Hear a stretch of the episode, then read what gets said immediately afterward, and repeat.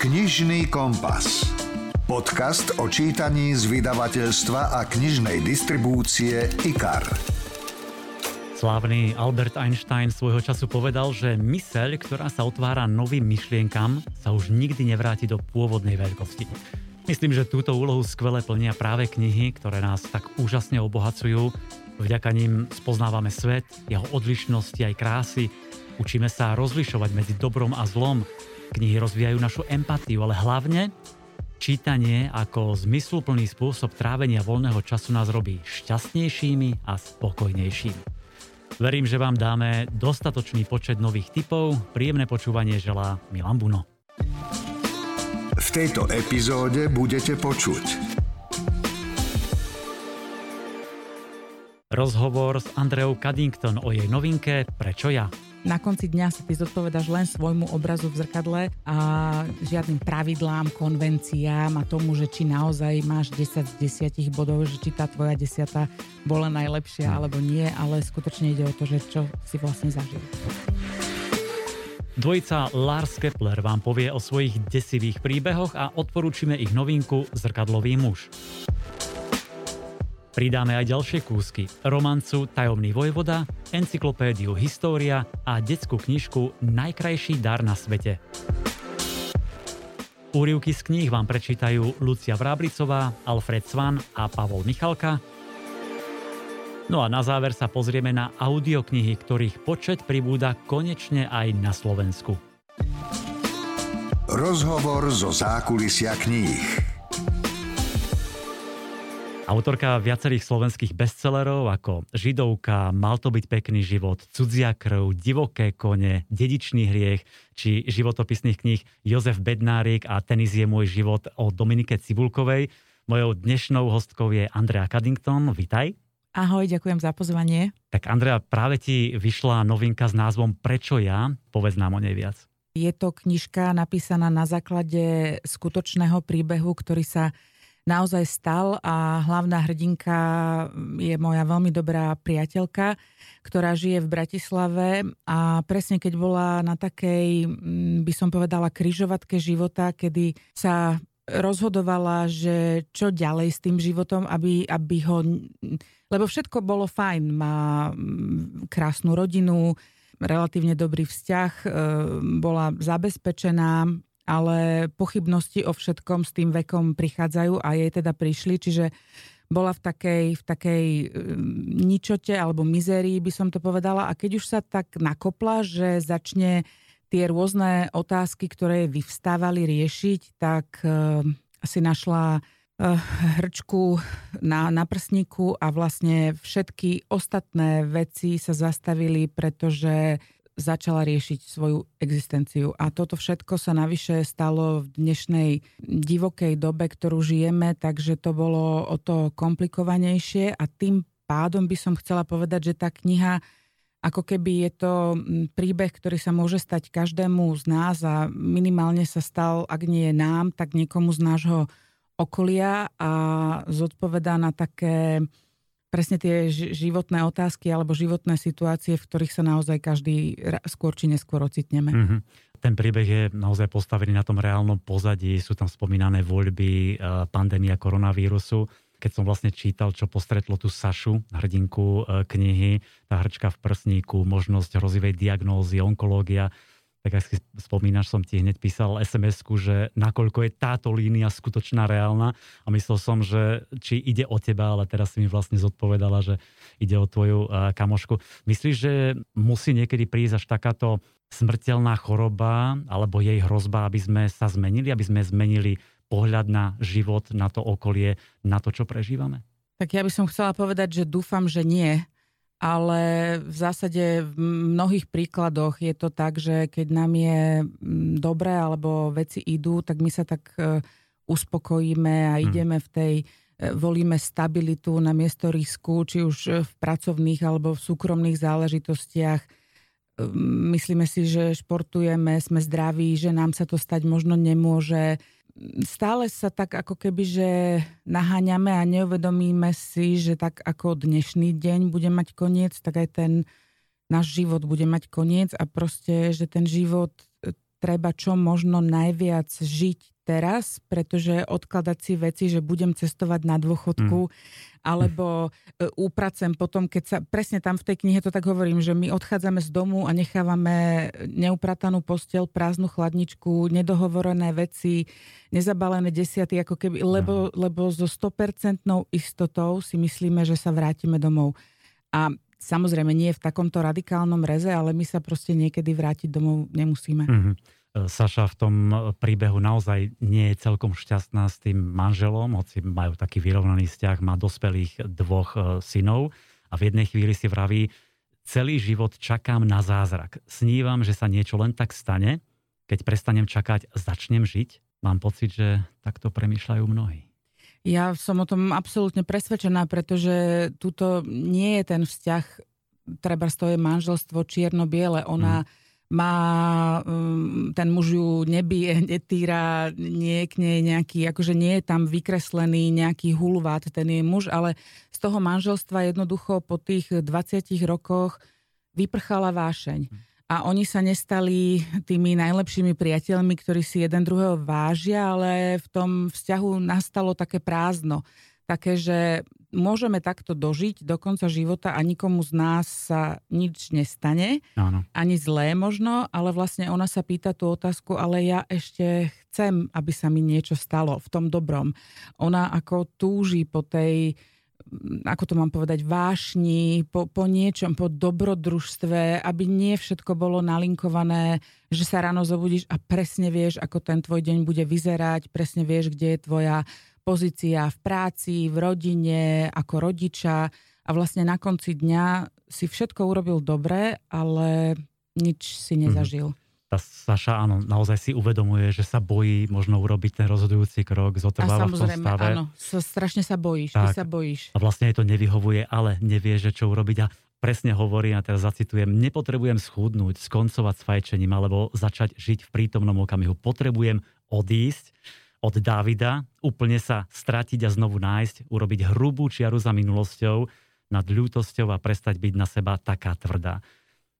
Myslím, že mnohé ženy majú podobné myšlienky a pocity, tak čo robiť v takomto prípade? Oh, tak to si, ja, to si ja samozrejme netrúfam, ale v jej prípade ešte akoby tá snaha a nakoniec aj to, že sa jej to podarilo, tá snaha o dokonalé manželstvo, o to, aby bola najlepšou mamou na svete, aby naozaj tie desiaty boli na jednotku s hviezdičkou, aby boli kominky, aby bolo vypraté, upratané a všetko toto je pre ňu až e, životne dôležitá, pretože ona to ako dieťa nezažila. Mhm. A e, vlastne to detstvo a to, že pochádza z rozvedeného vzťahu svojich rodičov, ktorý bol taký dramatický, tak zanechalo na nej to, že vlastne jej cieľom je, aby sa to nestalo jej deťom. Čiže ona zabudla na seba, zabudla žiť a obetovala ten život v dobrom. Ona je najšťastnejšia, hej, že tým synom sa darí a tak ďalej, ale obetovala ten život deťom. A toto si myslím,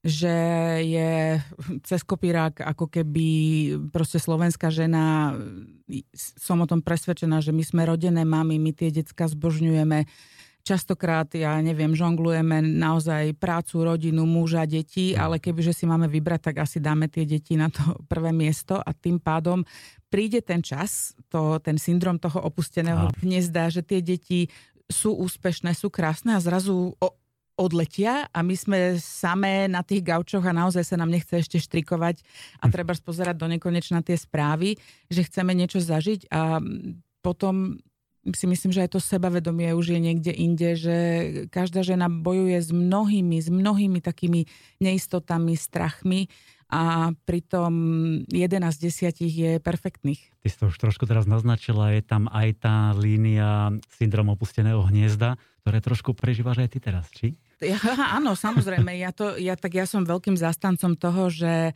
ak niečo neviem dokonale obkúkať alebo to dostať z môjho respondenta, tak to musím prežiť, aby som o tom dokázala písať. Ja som vždy hlavnou hrdinkou alebo hlavným hrdinom svojej knihy.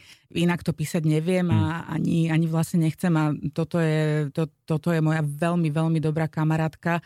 Máme približne rovnako staré aj deti a ten, tu jej, tu jej chorobu som prežívala intenzívne s ňou a v podstate aj keď už teraz je to ex post a sme to nahrávali tie podklady do tej mm-hmm. knihy, tak, e, tak si predstav proste dve baby, ktoré sedia niekde vonku pri vinku a naozaj to boli veľké plače a vždy keď prišlo na deti, vždy keď prišlo, že vieš, že, že ja už som potom sa aj tak akoby stotožnila s tým, že som chorá, že musím bojovať a už som vedela, čo ma čaká, tá hlava si to upratala, ale deti, deti, deti, to mhm. je akože veľmi náročné. No a pri tom, pri tom syndrome opusteného hniezda je to tak, myslím si, že my ich učíme e, k samostatnosti, aby boli postavení na nohy, aby to zvládli v tom veľkom svete, aby vlastne nesedeli pod krydlom alebo pod sukňou a oni nám teraz to ovocie prinesú, mhm. toho, čo ich učíme a dokážu nám, že sú toho schopní, no a my sme z toho ešte hotovejší.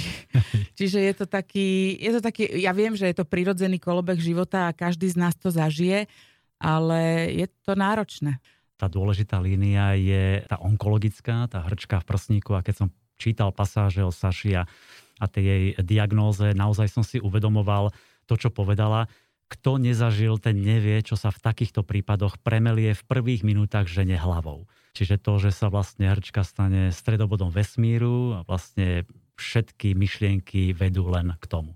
Áno, ja si presne pamätám, ako som, ako keď už bola hospitalizovaná a ako som za ňou išla. Bol to čas, kedy sa proste dalo ísť, tam dal, mohla príjmať návštevy. A ona mi počase povedala, že počúvaj, že ty si bola zo všetkých, teda okrem jej muža, jediná, kto za mnou prišiel. Že mhm. tí ľudia sa toho tak neuveriteľne boja.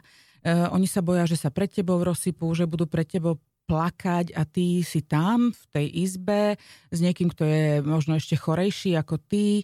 Je tam taký samozrejme veľmi zvláštny humor tých ľudí, z toho mala akože naozaj srandu, že Áno. sa tak veľmi adaptuješ na to prostredie, v ktorom si ale mm, presne, že my tu asi by sme nemali byť jeden pre druhého len v dobrom a zdieľať len to dobré. To je ako, ako keď na sociálnej siete, keď je deň vysvedčenia a nie a všetci máme deti, ktoré majú samé jednotky, prípadne toto. A ja si hovorím, že Ježiš Maria, no tak eh, ja mám rada aj tých omilných alebo tých takých, čo nie sú takí dokonalí. A nie len, že som si myslím, že táto línia s tou rakovinou a s tou, s tou chorobou je tam absolútne detailne opísaná a naozaj reálne a teda eh, nechcem do toho nejako veľmi vstupovať, aby som neprezradila viac, lebo by som chcela, aby ste si tú knižku čítali. Nie, nie je len smutná, naozaj zaoberá sa rôznymi takými aspektami toho nášho každodenného života. Ako aj píšeš v jednej časti, vo všetkých tých príbehoch onkologických pacientov so šťastným koncom, tak sa tam objavuje taký jeden uh, spoločný bod ktorý povedzme ich viac poháňa, motivuje a núti bojovať a to je práve asi tá láska k najbližším, láska k deťom, možno aj tie priateľky. Áno, alebo ako, je, ako v prípade teda Saši, je to láska k mužovi. A nie je to jej manžel. Nie, nie, nie je to jej manžel, že ona vlastne skutočne, mm, a teraz je jedno, že či sa to rozvinie do vzťahu, alebo že či ju ona len pocíti, ale ona skutočne pocíti tom najhoršom možnom fyzickom štádiu motýliky v bruchu. A tie motýliky v bruchu, to, že jej pípne mobil s nejakou SMS-kou, to, že niekto jej povie, že je krásna aj bez a vlasov a skladá jej básne, alebo to už je jedno, teda tento Don Juan jej skladá básne, ju, ju potiahne naspäť. Mm-hmm. A tá kniha sa volá Prečo ja? Znamená to teda, že vedieš k tomu, že mnohí sa v tých zlomových alebo ťažkých situáciách pýtame, že prečo ja, že bol som nevďačný, urobil som niečo zlé, niekomu inému som ublížil a preto ma postihlo teraz to, čo ma postihlo? Tak to si myslím, že je absolútne si to presne, presne odhadol, presne takto som to myslela, že tá otázka prečo ja, proste keď sa nám niečo zlé deje, je to automaticky prvá otázka. Hm. Prečo mne? Prečo sa mi toto stalo? Prečo ja? E, potom sú tam akoby to pátranie, bol som nevďačný, také tie výčitky, takéto samotriznenie. Áno. Ale taký veľmi jemný podtitul tej knihy je Prečo nie ty? A má to symbolizovať alebo znamenať, že teraz keď ona pocíti tú lásku a ju nájde aj v tom veľmi komplikovanom štádiu svojho života a práve ten jej Don Juan sa jej spýta, že prečo by si to nemohla byť práve ty, ktorá by si bola teraz lúbená, lúbila a treba aj iného muža ako Aha. svojho manžela, ale samozrejme to rozhodnutie konečné je potom na nej, že treba si to dovoliť. Treba si dovoliť to dobrodružstvo, tú vášeň, tú lásku. Treba si v živote dovoliť ako keby aj tie dobré veci. Lebo keď si to nedovolíš ty sám, tak nikto iný ti to nedovolí. Na konci dňa sa ty zodpovedáš len svojmu obrazu v zrkadle a žiadnym pravidlám, konvenciám a tomu, že či naozaj máš 10 z 10 bodov, že či tá tvoja desiata bola najlepšia no. alebo nie, ale skutočne ide o to, že čo si vlastne zažil. V knihe Prečo ja je naozaj veľa krásnych myšlienok a na záver pridám jednu, lebo sa mi zdá veľmi výstižná. Dospelí ľudia neveria rozprávkam, ale snívajú o rozprávkovom živote. A možno práve aj toto je dôvodom, prečo sme neustále nespokojní a nevieme si možno vážiť tie veci, ktoré máme a nie sme za ne vďační. Vieš, keď si večer lahneš do postele a chceš ísť do wellnessu, hej, chceš len o tom snívať, tak teraz budeš snívať o nejakej trojeurovej špinavej saune alebo budeš snívať o wellnesse v švajčiarských Alpách. Asi to druhé. No, vieš, že tak si dovol snívať možno absolútne nereálne. Presne ako aj tie rozprávky sú možno nereálne, ale dovol si snívať. A myslím si, že ten mozog a to všetko sa potom tak nabudí a môžeš aj v tom živote prežiť tú rozprávku naozaj. Nie, že na konci toho života niekde si povieš, že bože, mal som to všetko robiť inak. Toľko o novom príbehu Andrej Caddington Prečo ja? Andrea, ďakujem za rozhovor. Ďakujem veľmi pekne.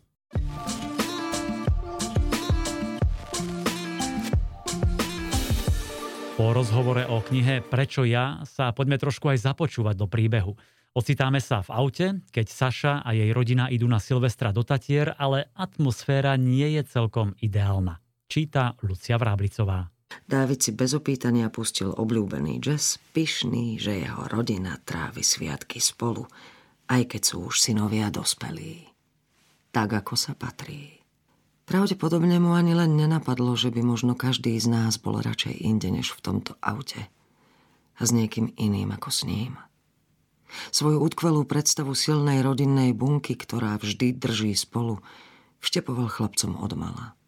Mali sme mať jeden druhého. Pevné miesto v rodine a záchytný bod.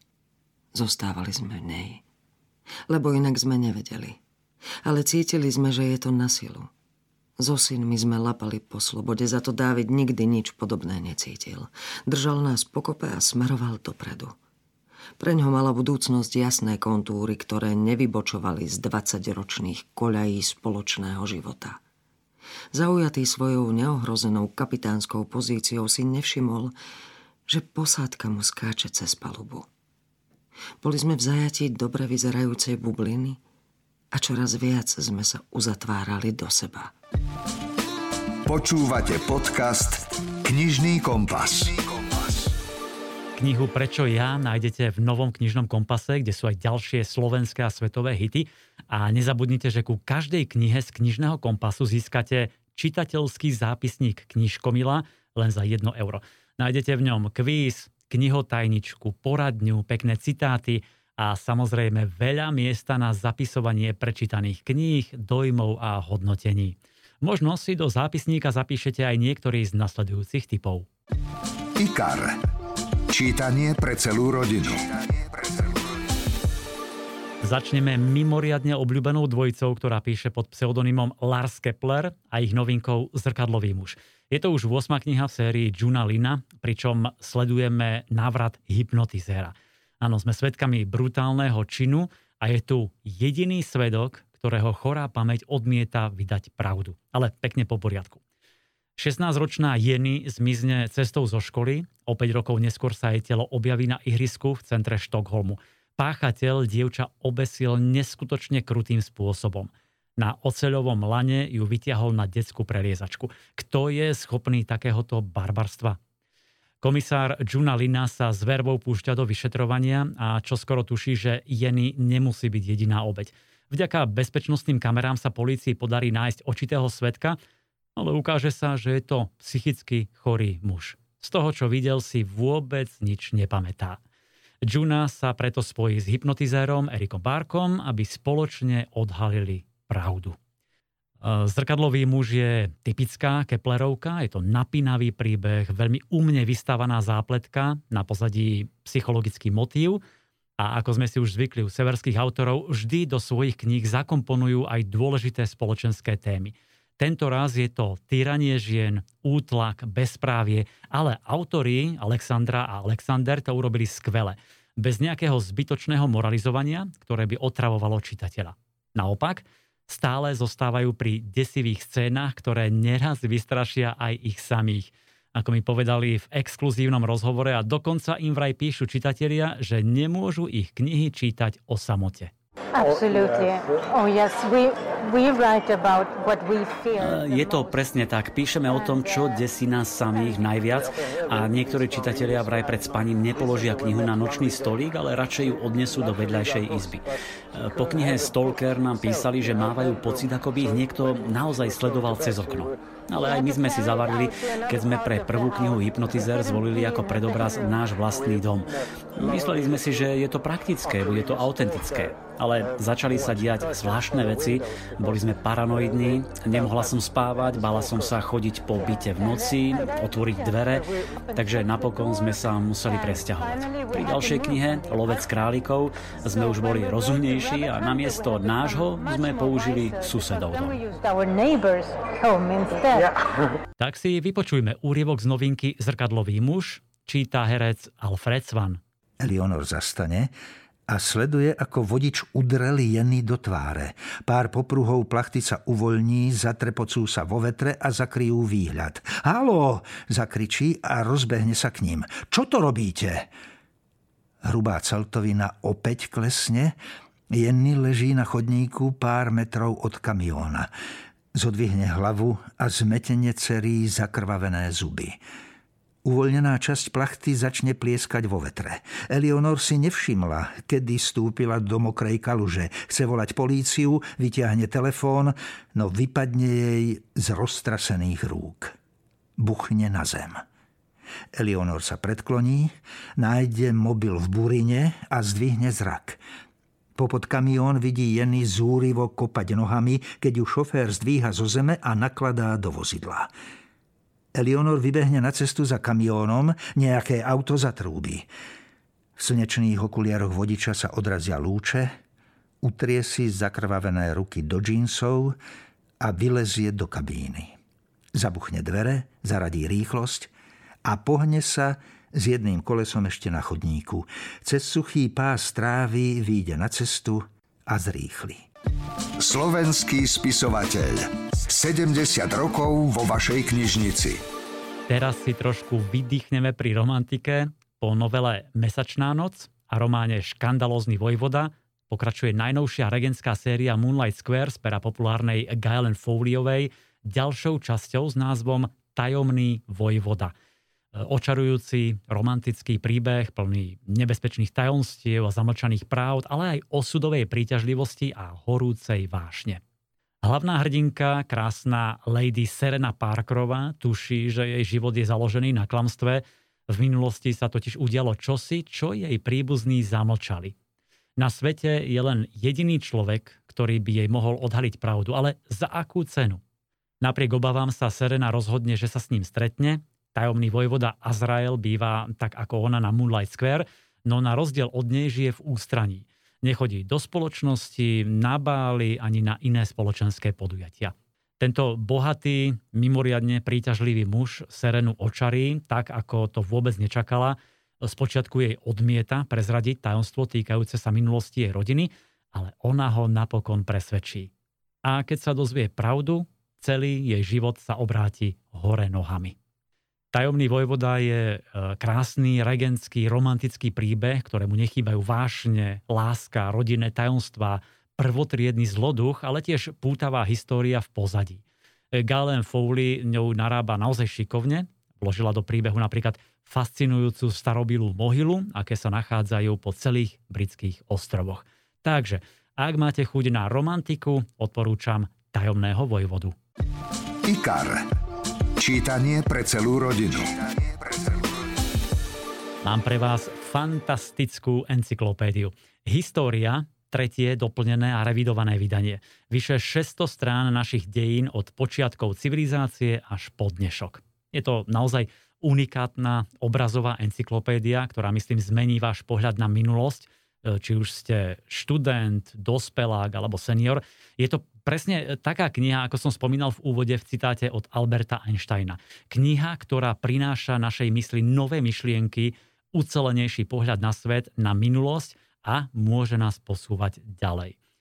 Encyklopédia História sleduje vývoj a pokrok ľudstva z rozličných uhlov, všíma si kľúčové udalosti, zásadné myšlienky, politické mocnosti, ústredných jednotlivcov aj technické objavy, ktoré utvárali dejiny. E, toto je teda nové, doplnené vydanie a myslím, že pícha každej domácej knižnice. A to predovšetkým vďaka originálnym, názorným, E, vizuálne ohromujúcim materiálom a množstvu dôveryhodných informácií. Čiže pod jednou strechou nájdete všetko o našich dejinách. Stonožka. Knižná kamoška pre všetky deti. A na záver nezabudneme ani na našich najmladších čitateľov a podľa vašich hlasov aj najmladších poslucháčov, lebo neraz nás vraj počúvajú rodičia spolu s deťmi. Edícia Stonožka priniesla pre deti ďalšiu nádhernú, tentoraz vianočnú rozprávku. Je o sile a čare skutočného priateľstva a volá sa Najkrajší dar na svete. Ráno po štedrom dni leží pod stromčekom nádherne zabalený darček. Hm, stavím sa, že je môj, zachychotala sa malá Ema. Nie, je môj, vykrikol Macko. Ale nepatrí Eme ani Mackovi a tak sa spolu vyberú hľadať majiteľa záhadného balíčka. Na začiatku cesty vôbec netušia, že je to ten najkrajší dar na svete. Je tam len lístok a na ňom stojí pre zajačika chlpáčika s láskou Ježiško. A tak hľadajú v zime aj v snehu cez krásnu krajinu až dorazia k domčeku zajačika. A tam, no ale nebudem prezrádzať, krásny príbeh pre deti od troch rokov s úžasnými ilustráciami najkrajší dar na svete. Počúvate podcast Knižný kompas. Možno radšej čítate knihy, ale pribúdajú aj takí, ktorí si knihu radi vypočujú. Či už cestou do práce, pri športovaní, upratovaní, varení, alebo keď pracujú na záhradke. Musím priznať, že e, patrí medzi nich aj ja. Čítam množstvo kníh, ale ďalšie aj počúvam ako hovoria Francúzi, il faut profiter de temps čiže treba využívať tzv. mŕtvý čas, keď sa niekam presúvate, keď zamestnávate ruky, telo, ale nie hlavu. No a práve vtedy je dobré počúvať audioknihy. A dobrou správou je, že konečne pribúdajú aj na Slovensku, hoci ten náš trh je dosť malý a vstupné náklady na nahrávku sú pomerne vysoké ako mi potvrdila riaditeľka vydavateľstva IKAR Valéria Malíková. Je potrebné zaplatiť eh, herca, po prípade moderátora alebo niekoho, kto načíta tú knihu, proste nejakého speakera, je potrebné zaplatiť štúdio, režiséra, strých, hudobné podmazy, ktoré sú použité a samozrejme opäť autorskú licenciu. Takže tie vstupné náklady sú pomerne vysoké a okrem toho predaj audiokníh je ešte, by som povedala, v plienkach na Slovensku. Keď eh, predáme z audioknihy 500 kusov alebo 1000 kusov, tak už sa tešíme, aké je to úžasné, ale tieto predaje ešte nepokryjú práve tie vstupné náklady. Takže preto je ten trh zatiaľ taký oklieštený, povedala by som. Keď sa pozeráme na vývoj na západe, tak vidíme, že predaj audiokníh rastie vo vyspelých krajinách a predpokladáme, že tento rast príde skôr či neskôr aj na Slovensko a preto sa aj my vo vydavateľstve IKAR počnúc s minulým rokom v väčšej miere venujeme a vydávaniu audiokníh v spolupráci s našim partnerským vydavateľstvom Publixing Áno, áno, spomínané vydavateľstvo Publixing nahráva čoraz viac. Naposledy pribudli karikovky v tieni mafie, či absolútna novinka Smršť. Tiež volám sa Greta o Grete Thunbergovej, dievčine, ktorá bojuje za záchranu planéty a prírody. Skvelé je načítaná kniha Stephena Kinga o písaní a mňa osobne nadchla kniha Zlo od psychológa a súdneho znalca Antona Heretika. Má cez 8 hodín, načítal ju Pavol Michalka a tu je aspoň krátky úryvok. Netvor v ľudskej koži. Profil neznámeho páchateľa. Nemám rád pejoratívne výrazy, najmä ak sa týkajú klientov bez ohľadu na dôvody našich stretnutí. Ale vždy, keď som vyšiel na ulicu z basy Bratislavského justičáku, kde som vyšetroval Ondreja R., bola mi zima. Striaslo ma, keď som si ho len predstavil. Chlad, ktorý z neho tiehol, mal až fyzikálny charakter. Osobnému stretnutiu s týmto zločincom však predchádzala žiadosť o vypracovanie profilu neznámeho páchateľa série vražd, s ktorou sa na mňa obrátili v roku 1991 vyšetrovatelia z Mord Party. O rok neskôr som mal potom unikátnu možnosť vraha skutočne psychologicky vyšetrovať a porovnať, v čom som mal pravdu a v čom som sa mýlil. Problémom pri neskoršom posudzovaní primeranosti vypracovaného portrétu bolo, že nešlo o celkom totožnú sériu činov. Chýbali v nej skutky spáchané v zahraničí. Polícia o nich ešte nevedela.